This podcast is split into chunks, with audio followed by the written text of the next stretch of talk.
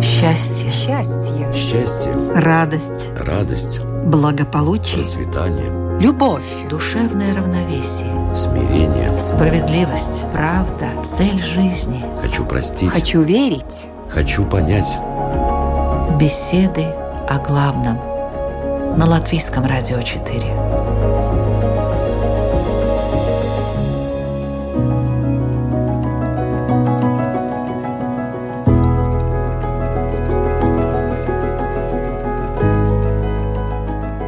Здравствуйте, дорогие слушатели! Не раз и не два в беседах о главном мелькало слово «справедливость». С нашими гостями мы разбирали его по полочкам, анализировали, делали выводы, порой оптимистичные, порой неутешительные. Но тема справедливости не перестает быть актуальной именно потому, что она касается всех и каждого в отдельности. Это очень чувствительный момент в жизни личности и народов. И не зря говорят, что у каждого правда своя. А справедливость? Существует ли эталон, по которому человечество может измерять справедливость? Откуда вообще берет начало это чувство справедливости? И почему мы готовы заплатить за нее очень большую цену? Сегодня как раз о цене справедливости и будем говорить в беседах о главном. В обсуждении этой темы участвуют имам Ибрагим Нур Добрый день, мир вам. и Равин Ильёху Крумер. Добрый день. Ведущая Людмила Вавинска, и мы начинаем.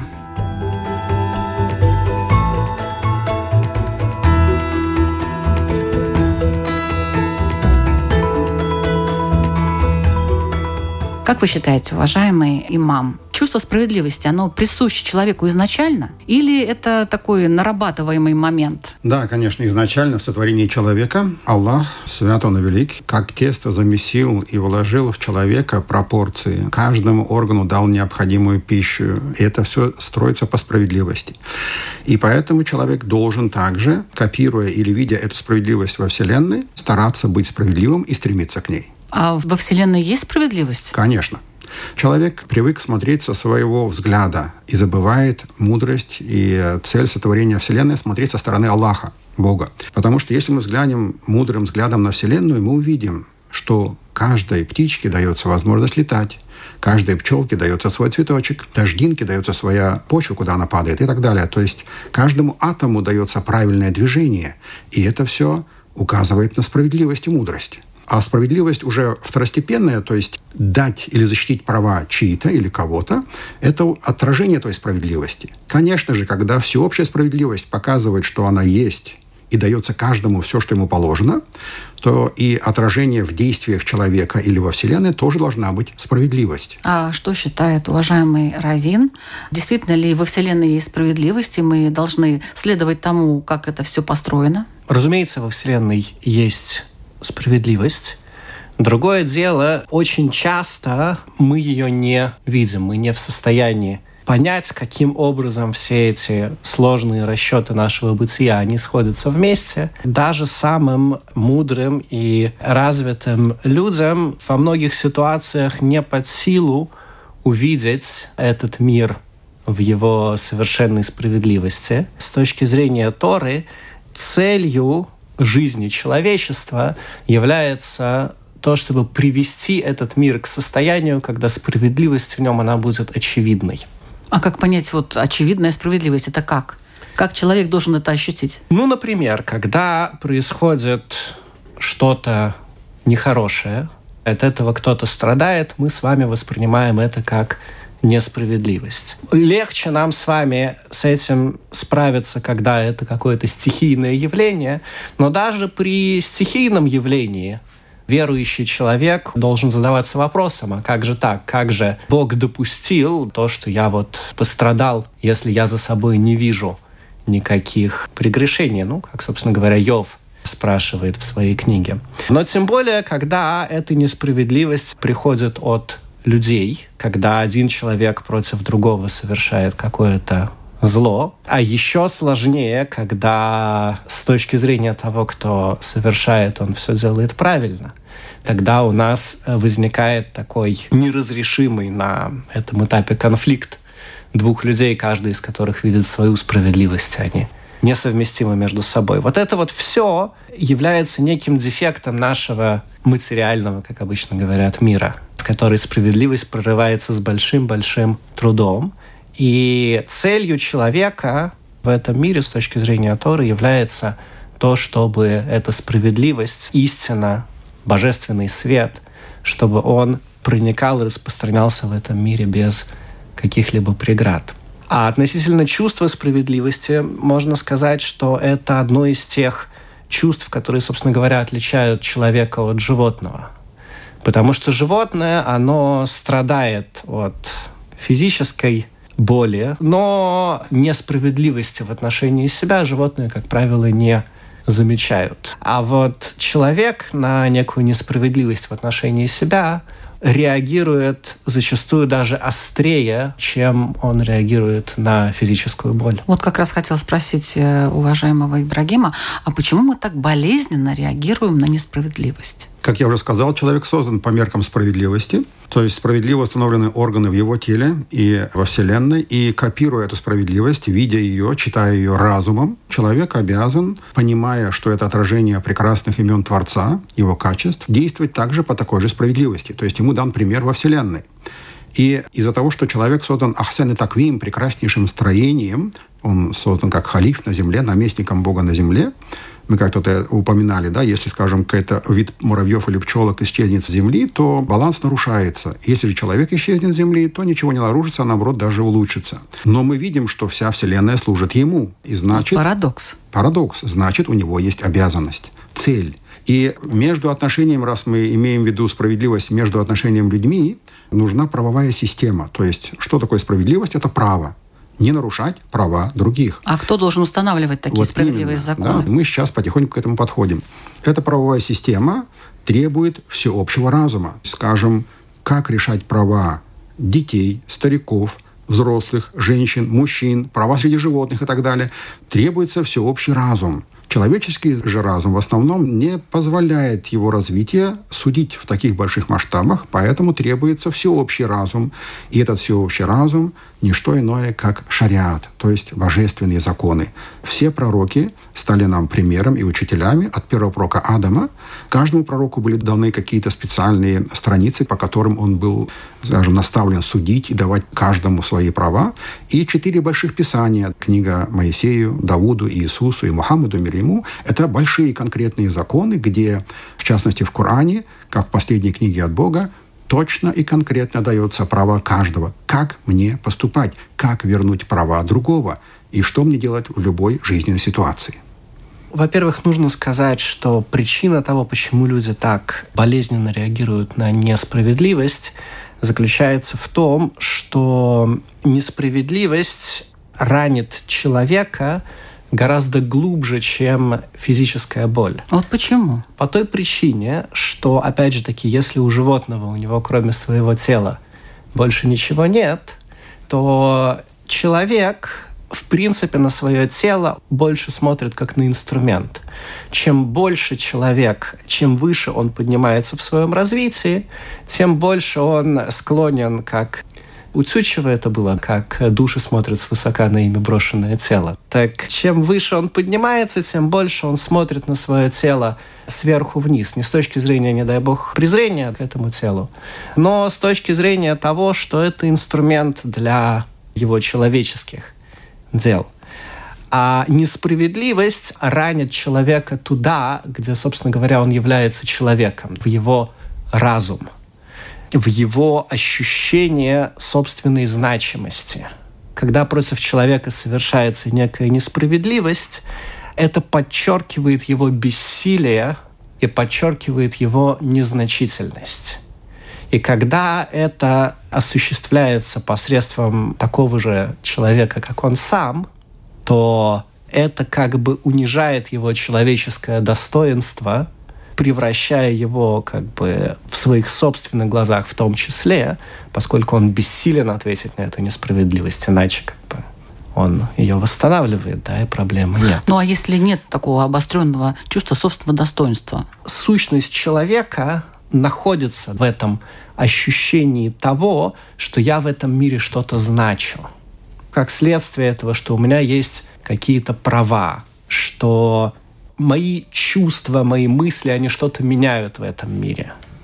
Если напротив этого человеку показывают, что ты пустое место, и мы с тобой можем сделать все, что мы хотим, и ты ничего не можешь сделать в ответ, если человек потерял это ощущение собственного достоинства, в какой-то момент несправедливость его может больше и не трогать. Тогда он становится вот таким животным, которому главное найти свой собственный кусок, ну или как это, не дай бог, бывает там у алкоголиков или наркоманов, когда человек... Только э, доза нужна и все. Да, да, то есть когда он готов пойти на любое унижение, лишь бы получить вот то, чего он хочет, и тот человек, который дает ему то, что он хочет, он его сразу лучший друг, вне зависимости от того, какие ноги он об него вытер.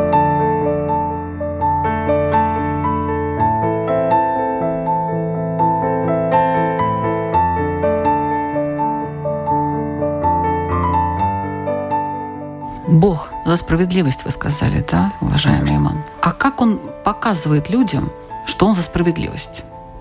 Ну, во-первых, он абсолютно всемогущий, абсолютно мудрый, абсолютно справедливый. То есть он дает каждой вещи, сотворенной вещи, ее права.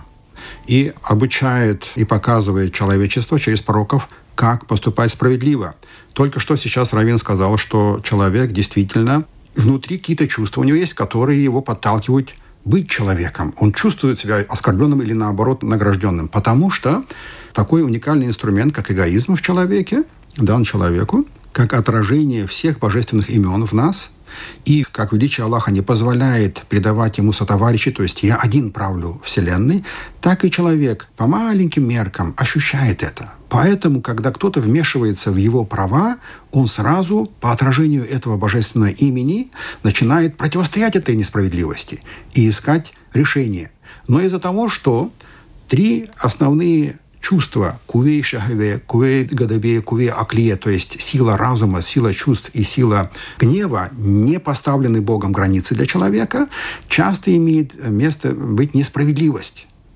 И вот чтобы решать эту справедливость, чтобы поставить ее на место, опять же мы нуждаемся в этом законе. И эти законы – книги, Коран. То есть в Коране, в последней книге, опять же мы можем найти, или в жизни пророка Мухаммада, мир ему, да, он стал примером для всего человечества – показав в каждой жизненной ситуации, как поступать. Ну вот, допустим, есть такое понятие, как праведный гнев. Праведный гнев. Праведного гнева быть не может. Если человек примешивает свои чувства, значит, он уже поступает не по справедливости. То есть без чувств нужно как-то холодным умом Согласен. Рассуждать, да, так и надо. но не Например, всегда это можно. Конечно, на то оно испытание. Бог дал нам свободу выбора. Благодаря этой свободе выбора и безграничному росту наших чувств человек может развиваться. Иначе мы будем роботами. Как животные. У них есть определенный уровень, они останавливаются на нем, и все. То есть он съел там, допустим, лев одного ягненка, ему достаточно, скажем, например, на неделю, две, три или месяц. У человека не так. Он, если он ненавидит, он может ненавидеть всю Вселенную. Если он любит, он может быть, любить весь мир. Поэтому эти границы очень важны.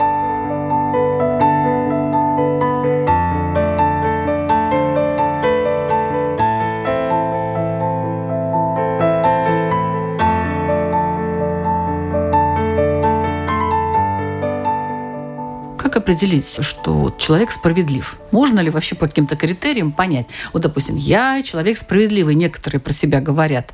А насколько это правильно? Есть ли какие-то объективные критерии, по которым можно оценить справедливость определенного человека? Или только субъективный какой-то момент? Есть несколько, разумеется, важных моментов. Во-первых, человек не становится справедливым, что называется, сам по себе просто потому, что он этого хочет или он так чувствует. По той причине, что у каждого человека есть некое его дурное начало, можно сказать и эгоизм тоже.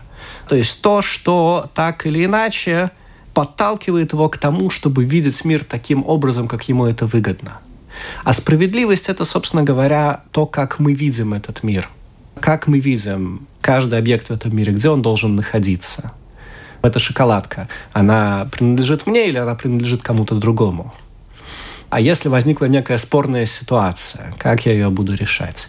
Я буду искать аргументы в пользу того, что, ну, то есть, если я человек не озабоченный справедливостью, то я ее просто заберу себе. Но если я считаю себя справедливым, то может так оказаться, что я просто буду подыскивать такие аргументы, которые будут мне Ну и если я сильно талантлив, то и всем окружающим тоже. Объяснять, почему это моя шоколадка. Ну, это разве меня... справедливость? Это выглядит как справедливость. Это, разумеется, несправедливость. Это искажение реальности. Угу. Поэтому в первую очередь, конечно, справедливый человек – это тот, кто интересуется миром вокруг себя, интересуется другими людьми. Но этого еще недостаточно, потому что нужен некий инструмент, с помощью которого он будет отличать свои желания от реальности. И этот инструмент – это закон. Закон э, Бога, закон э, человеческий? Значит, э, в определенном смысле помогает и закон человеческий тоже, поскольку человеческие законы тоже построены таким образом, чтобы очищать представление человека от реальности, от его интересов. То есть таким образом, чтобы учитывать интересы всех людей, и поэтому во многом гражданское правосудие совпадает с законом Торы, потому что цели, которые оно перед собой ставит, это те же самые цели, которые перед собой ставит Тора. Но во многих других точках закон Бога, закон Тора, он требует от человека гораздо большего, гораздо большего углубления, гораздо большей цельности в мышлении, чем этого требует Не все это могут. современная юриспруденция. Не все это могут, и поэтому важно в ситуации, когда человек попадает в какую-то проблему, и когда он видит какую-то несправедливость в отношении себя, или когда он э, подозревает, что он может быть не до конца справедлив в отношении других, очень важно всегда пойти посоветоваться с кем-то другим. Ну, во-первых, у другого человека у него, конечно, тоже есть свое дурное начало, свой эгоизм. Мы любим советоваться с людьми, которые близки нам по духу. Да, и также да. примерно и смотрят. Так что совет да. Но даже убьем в таком этого, убьем. случае, даже в таком случае все равно его вот этот вот эгоизм, он работает на него, он уже не работает на меня. Соответственно, какие-то вещи, которые ускользают от моего восприятия, он может заметить. Но очень важно советоваться с человеком, который мудрец именно в законах Торы. Потому что вся тренировка, через которую себя проводят и обычный раввин, и тем более судья, просто мудрец Торы, человек, который учится, она именно направлена на то, чтобы учиться рассуждать вот этими принципами, вопреки своим желаниям, предпочтениям и так далее. Если в той ситуации, как узнать, справедлив ли я, спрашиваете вы, то, конечно же, подключается помимо эгоизма и других, может быть, сотен, а тысячи даже чувств, подключается совесть, такое одно из чувств, которое данное, опять же, Богом, которое говорит, ты не прав, или говорит, вот это вот истина. То есть этот как бы такой предохранитель в нашем теле, в нашем разуме или сердце, как хотите, то есть в человека, который помогает всей этой системе работать, правильно работать. Конечно, у человека из-за его навса, эгоизма, есть стремление к плохому. Но его разум, сердце и божественные чувства, которые даны Богом, они стремятся к ангельскому, то есть к высшему. И как правильно уже мы заметили, да, если в совещании посоветоваться с кем-то, то, конечно же, в этом споре, потому что у каждого свое мнение, рождается истина. Если совещание свободно, если нет давления извне, то по-любому истина восторжествует, потому что истина, как росток из семени, ищет свет. Она выходит из мрака, и из-за того, что это истина, это сила, в ней есть сила, она примет какие-то свои результаты. А истина – это справедливость? Это очень похожие вещи. Справедливость – это истина, истина – это справедливость. То есть, когда мы приписываем все божественному созданию, когда мы принимаем Творца, как Он есть, когда мы принимаем Его законы, это и справедливость, и это и есть истина – то есть, если человек не понимает, зачем он живет, если он не понимает, почему я должен относиться хорошо с другим, тогда он будет автоматически несправедлив, когда он не найдет Бога, и поступает неправильно. И с верой, именно с верой и с подчинением воле Творца растет уровень справедливости и истины.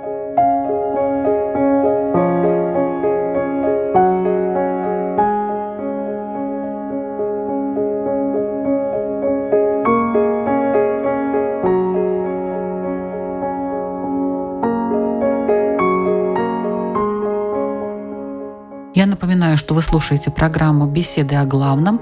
Сегодня мы обсуждаем тему «Цена справедливости». В разговоре принимают участие Равин Ильёху Крумер и имам Ибрагим Нур.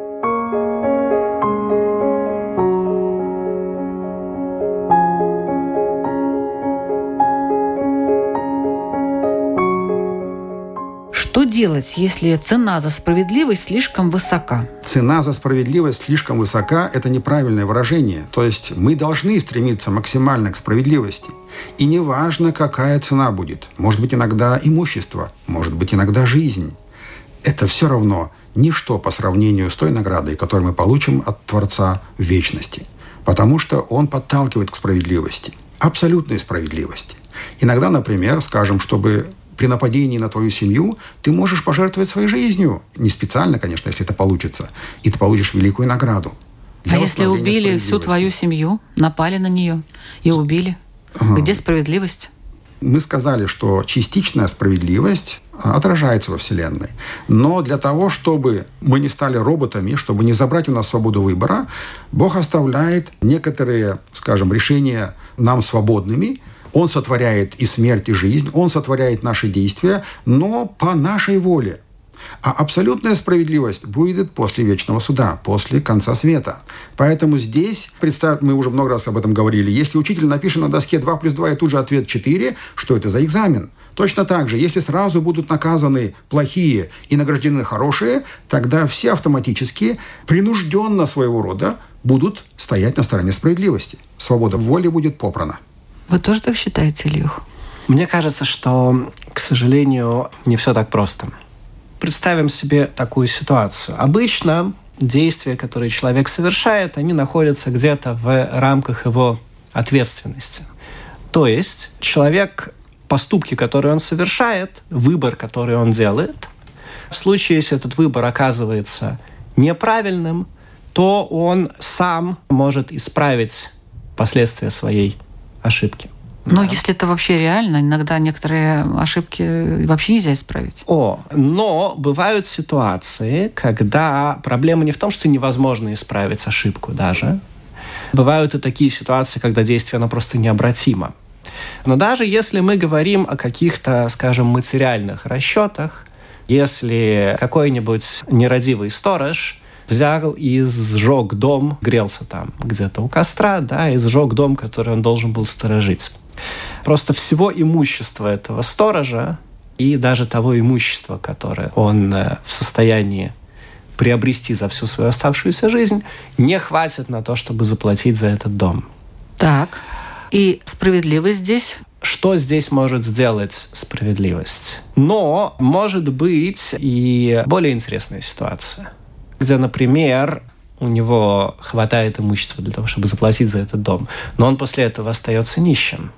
А может быть еще более сложная ситуация, когда, например, группа людей ввязывается в какую-то такую ситуацию, платой за которую становится то, что... Э, ну, скажем прямо, страна. Скажем прямо, страна. Например, как это было с Германией времен Первой мировой войны и по ее результатом. И у нас с вами образуется ситуация, когда результатом того, что мы тематически проводим справедливое решение, является то, что мы с вами попадаем в некую безвыходную ситуацию. То есть человек не в состоянии эту справедливость пережить. В истории еврейского народа тоже был такой сильно печальный, трагический эпизод, когда только-только получив Тору на горе Синай, евреи сделали золотого тельца. И то, что после того, как Мойше, Моисей за нас заступился и сказал, что несмотря на то, что это преступление не имеет понятного решения в рамках справедливости, тем не менее, каким-то образом надо продолжать историю, и на что Всевышний ему сказал, как говорит Медраж, устное предание, что невозможно взыскать со всего народа за то, что они сделали прямо сейчас на месте, но в поколениях каждый раз, когда будет появляться повод для того, чтобы взыскать с еврейского народа, будет к этому примешиваться и часть вот этого наказания. То есть цена справедливости, вопрос здесь даже не в том, как регулировать размер, потому что размер действительно регулировать невозможно. И в итоге этот расчет, он каким-то образом должен сойтись. То есть в итоге мы знаем, что все равно справедливость восторжествует так или иначе. Но вопрос, Кто как заплатит нам... сколько за это? Да, вопрос заключается в том, как нам сделать таким образом, чтобы вот эта вот справедливость, она сошлась вместе с идеей того, что мир он не должен быть разрушен.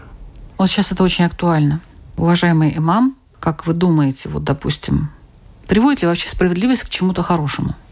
Вот один стремится к своей справедливости. Знаете, бывает вот моя правда, твоя правда. Некоторые вместо слова «правда» используют слово «справедливость», и тогда как будто бы у них вот индульгенция на все. Один народ нападает на другой. Мы часто произнесли слово «общий закон», «конституция». А где точка опоры? С чего мне брать, строить законы? Да? Если не будет опора на божественные законы, на Писание от Аллаха, то тогда ничего не имеет смысла. И даже мы упомянули светские законы, они тоже взяты в основном 90% из божественных законов, потому что это шло все от пророков и ученых, и их последователей. И на этом строились системы законодательства. Поэтому и искать справедливость очень важно. Она приводит к счастью и к хорошему взаимопониманию и к жизни народов, и как в маленьком селе, так и в целом государстве, и даже между государствами. Поэтому плоды ее уникальны. И уровень этой справедливости, чем ближе к вере и к Божественному Писанию, подчинению ему, тем выше. Счастье будет того народа. Ну вот, допустим, человек э, считает, что правитель какой-нибудь считает, что его государство слишком маленькое, много народу живет на этой территории, и ему надо как-то пытаться расширить эти границы. Справедливо это по отношению к своему народу? Ну, наверное, к своему народу по отношению да. Но когда он переходит уже границы своего государства и пытается так потихонечку оттяпать кусочек от другого государства, это справедливо? Вы меня не слышите или задаете провокативный вопрос? Провокационный я вопрос я хочу да. задать. Я хочу... Только что я сказал. Если человек верующий, значит и общество здоровое и верующее. А здоровый человек, когда он берет и учение божественных книг, то во всех писаниях Аллах говорит, не тронь чужого, не переступай границ, в обширном смысле слова. То есть не приступать границ имеется в виду не данной тебе в семье прав, чтобы твои необузданные чувства не попрали права твоего семейства, вплоть до границ между государствами. Как может верующий человек – боясь наказания вечного суда, пойти и убивать соседа или другую страну. Это невозможно. Это получается только тогда, когда люди отдаляются от приказа и подчинения Творцу. Ну, допустим, Тимур, Хармой Тимур. Тамерлан. Тамерлан. Тамерлан. Во-первых, это очень долгая история. Сейчас ее разбирать у нас нет конкретных доказательств. Есть много противоречий. Но если человек, пусть даже он будет верующим, приступил к границе, в Коране не говорится «о мусульманин». Нет, «о человек». Это книга всему человечеству. «О человек, если ты приступил к границе, кем бы ты ни был, правителем или простым воином, ты будешь наказан. В зависимости от твоего преступления. А кто будет наказывать?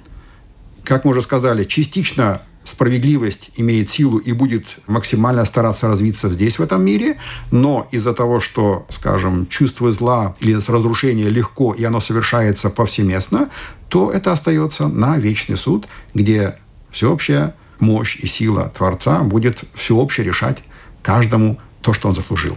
Джеза, есть такое арабское слово, джеза, то есть возмездие, воздаяние. Воздаяние за его поступки. К сожалению, несмотря на то, что учение и вера, точно так же, как и много всяких других вещей, таких как, в принципе, цивилизованность, образование и так далее, они должны приводить и, как правило, приводят человека к какому-то лучшему состоянию души, в том числе более справедливому, тем не менее они не являются панацеей. Нет такого способа, каким человек мог бы себя застраховать от ошибок, в том числе от ошибок абсолютно космического масштаба. И опять же таки никто не совершает ошибок космического масштаба с э, места, что называется.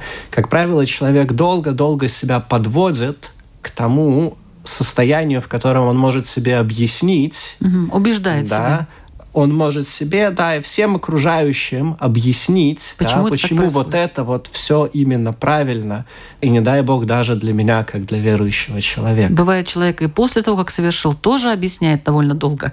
Талмуд говорит, что несмотря на то, что вроде как после смерти человек сталкивается с некой истиной, тем не менее, есть отдельные выдающиеся личности, которые, находясь в аду на исправительных процедурах, они там продолжают видеть. То есть до такой степени есть сила у человеческой личности, чтобы продолжать настаивать на своей правде вопреки абсолютно всему. Не дай бог. И это, конечно, очень-очень опасно. И каждый раз, видя, как такие вещи происходят, мы должны в первую очередь очень-очень сильно бояться, и бояться больше всего на свете. Бояться, что это может произойти с нами. Что мы можем оказаться на месте вот того человека, который нашел себе способ объяснить, почему ему пару тысяч, десятков тысяч, сотен тысяч, миллионов своих соседей, почему их право на жизнь, оно менее важно, чем вот его право на справедливость.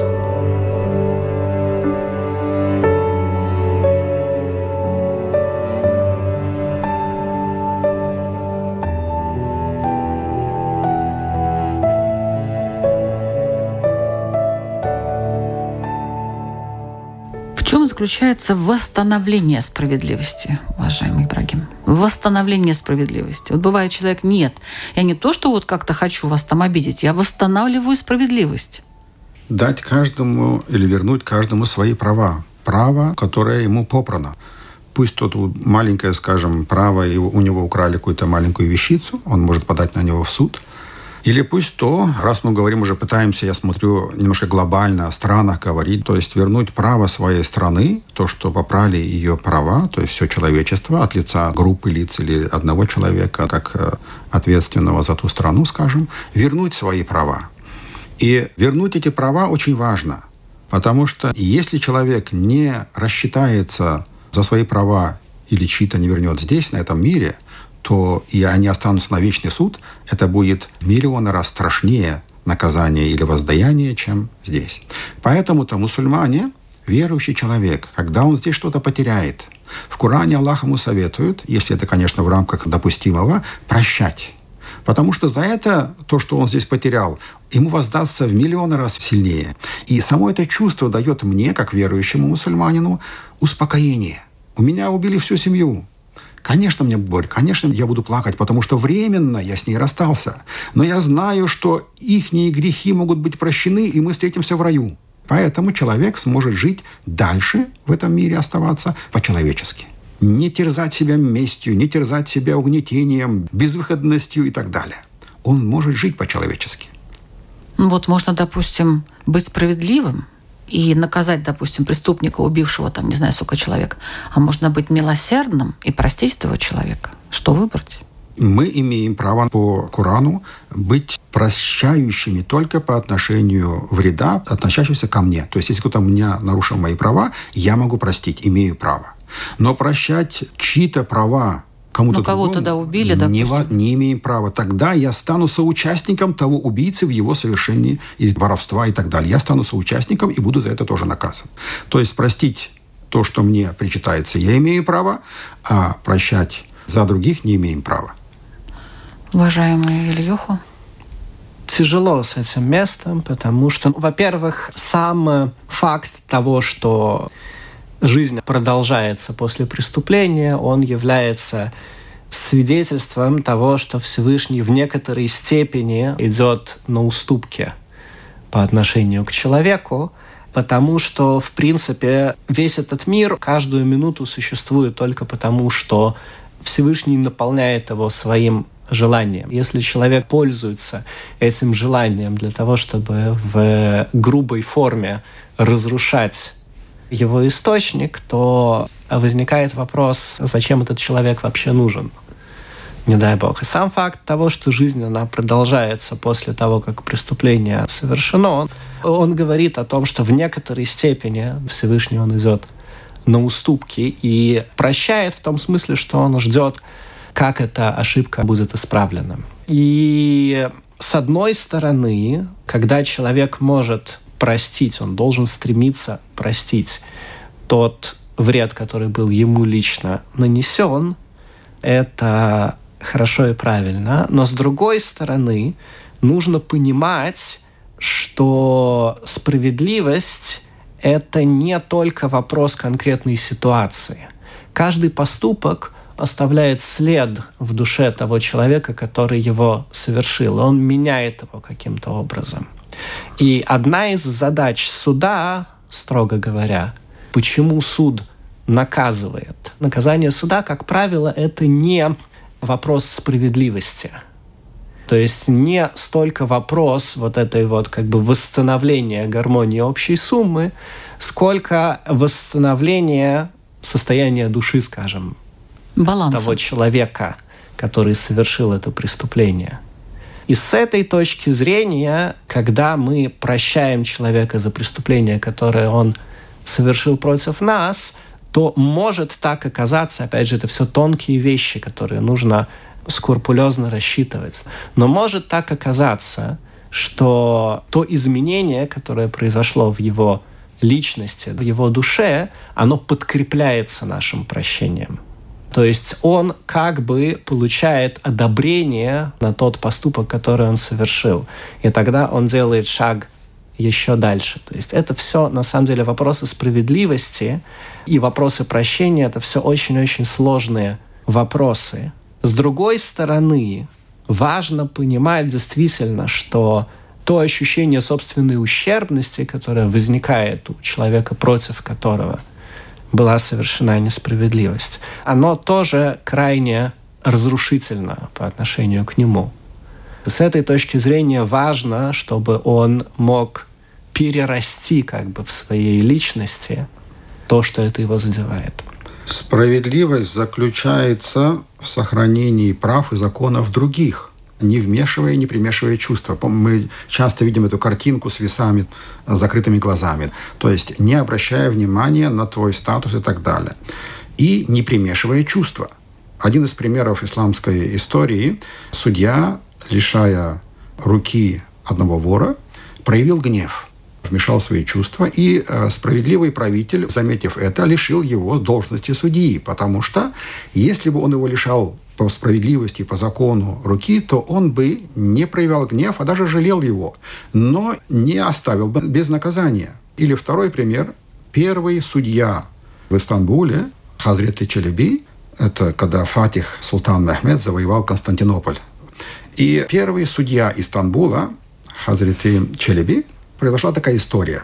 Фатих нанимает для строительства огромной мечети греческого архитектора – и э, дает ему колонны мраморные с желанием, чтобы они были в такой же высокой длине и остались. И греческий архитектор по своей архитектурской мудрости сократил эти колонны на три локтя.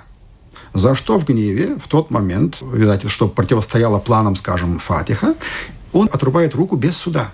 Этот греческий архитектор подает на него в суд. Как раз-таки к Хазрету Челеби. И во время суда, уже когда принималось решение, султан Фатих Мехмед, то есть это очень знаменитая личность и очень любимая и мной, и всеми мусульманами, заходя в суд, хотел сесть на почетное место. В тот момент судья сказал, «Эй, уважаемый, ты здесь суде, разницы нет, перед тобой греческий, на тот момент в столице Истанбула, то есть исламского государства, скажем, не мусульманин, и Фатих Султан Мехмед, то есть правитель государства – правительство халиф ислама, встань и слушай решение суда на равных. И э, выносит решение за то, что тот не э, без суда отрезал ему руку, касас называется, то есть руку за руку, око за око. Ему, Фатиху, отрезать руку. Представляете? Нет. Величие суда. Да, исламского. И сам, конечно, этот греческий архитектор, простив, то есть он был в шоке от такого решения, и он сам не пожелал, он имеет право, как мы уже сказали, сам он имеет право. Он сказал, нет, я отказываюсь от касаса, то есть пусть рука остается. Тогда судья тут же назначает каждый день при его жизни 10 золотых, чтобы ему обеспечить пропитание. 10 золотых от Фатиха. И из-за того, что Фатих, Султан Мехмед, из-за того, что греческий архитектор простил ему и остался с рукой, он сам добавил, возвысил до 20 золотых в день. То есть Я теперь- думаю, даже это и мало. Он мог бы, что он остался с рукой, так и То вообще есть до 50 Здесь это добавить. маленькая крупица примера божественного закона, где правитель и даже неверующий по меркам того времени в суде одинаково равны. Конечно, жестоко, но вывод хороший. Мы же сказали, что у человека определенные чувства не имеют границ. И все мы люди, мы ошибаемся, мы можем совершить ошибку. И только вера, и чем она крепче и сильнее, она помогает нам сдерживать Ну, смотрите, даже халиф не начало. выдержал. Что уж там, мы Возможно. простые люди. Да. Если можно вот коротко ответить на такие вопросы. Что никогда не может быть ценой за справедливость, уважаемый имам? Насилие и жестокость. Нельзя. Уважаемый Равин? М, Вероотступничество, разврат. А Где искать справедливость и что с ней делать? Искать в мудрости, искать в душе, молиться, учиться. Если есть возможность учиться, то учиться в первую очередь.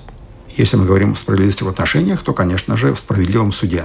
И для этого тоже молиться действием и словом, чтобы этот суд наш городской был справедлив. Вы верите в суд? Вы верите в людей? Конечно. Люди тоже могут ошибаться. Поэтому я Судьи. говорю, мы ответственны. Я уточнил же, то есть я сам ответственный за то, чтобы наш суд был справедливым, и я должен приложить все усилия. Нельзя оставаться в стороне. Если я вижу несправедливость, несправедливый суд, я должен максимально постараться его исправить. Для этого мы и делаем в стране выборы.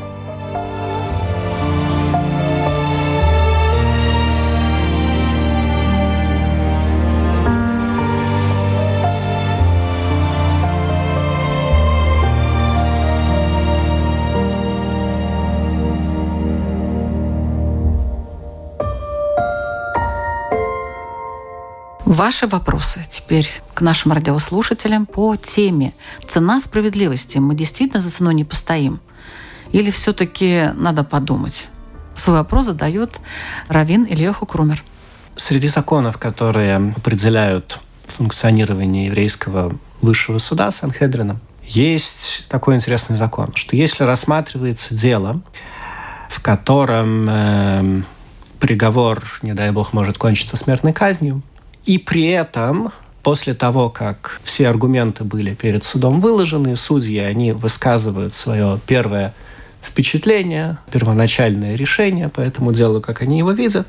Если все члены этого суда единогласно выносят вердикт, что с их точки зрения обвиняемый виновен, то после этого обвиняемого в зале суда освобождают, и суд дальше не продолжается.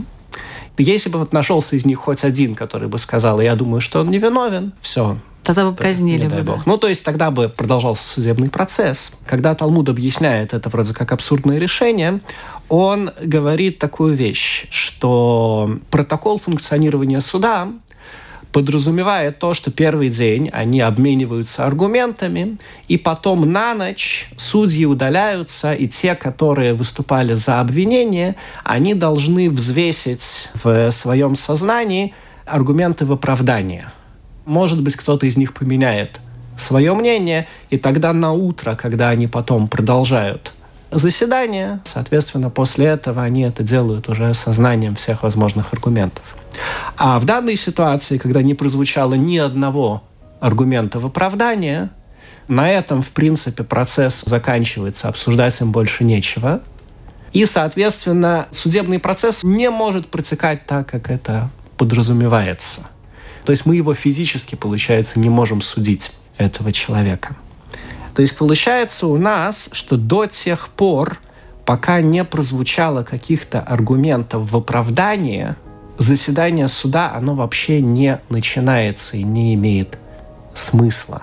И, соответственно, Вопрос заключается в том, каким образом человеку нужно искать в себе эти аргументы в оправдание, и нужно ли в этой ситуации, в этом высшем суде, там, 23 человека, вот 22 человека перед тобой высказалось в обвинение, ты понимаешь, что если ты сейчас скажешь, я тоже считаю, что он виновен, его отпустят. А если ты скажешь, вопреки тому, как это представляется тебе, что я вот считаю, что он невиновен, то его завтра казнят.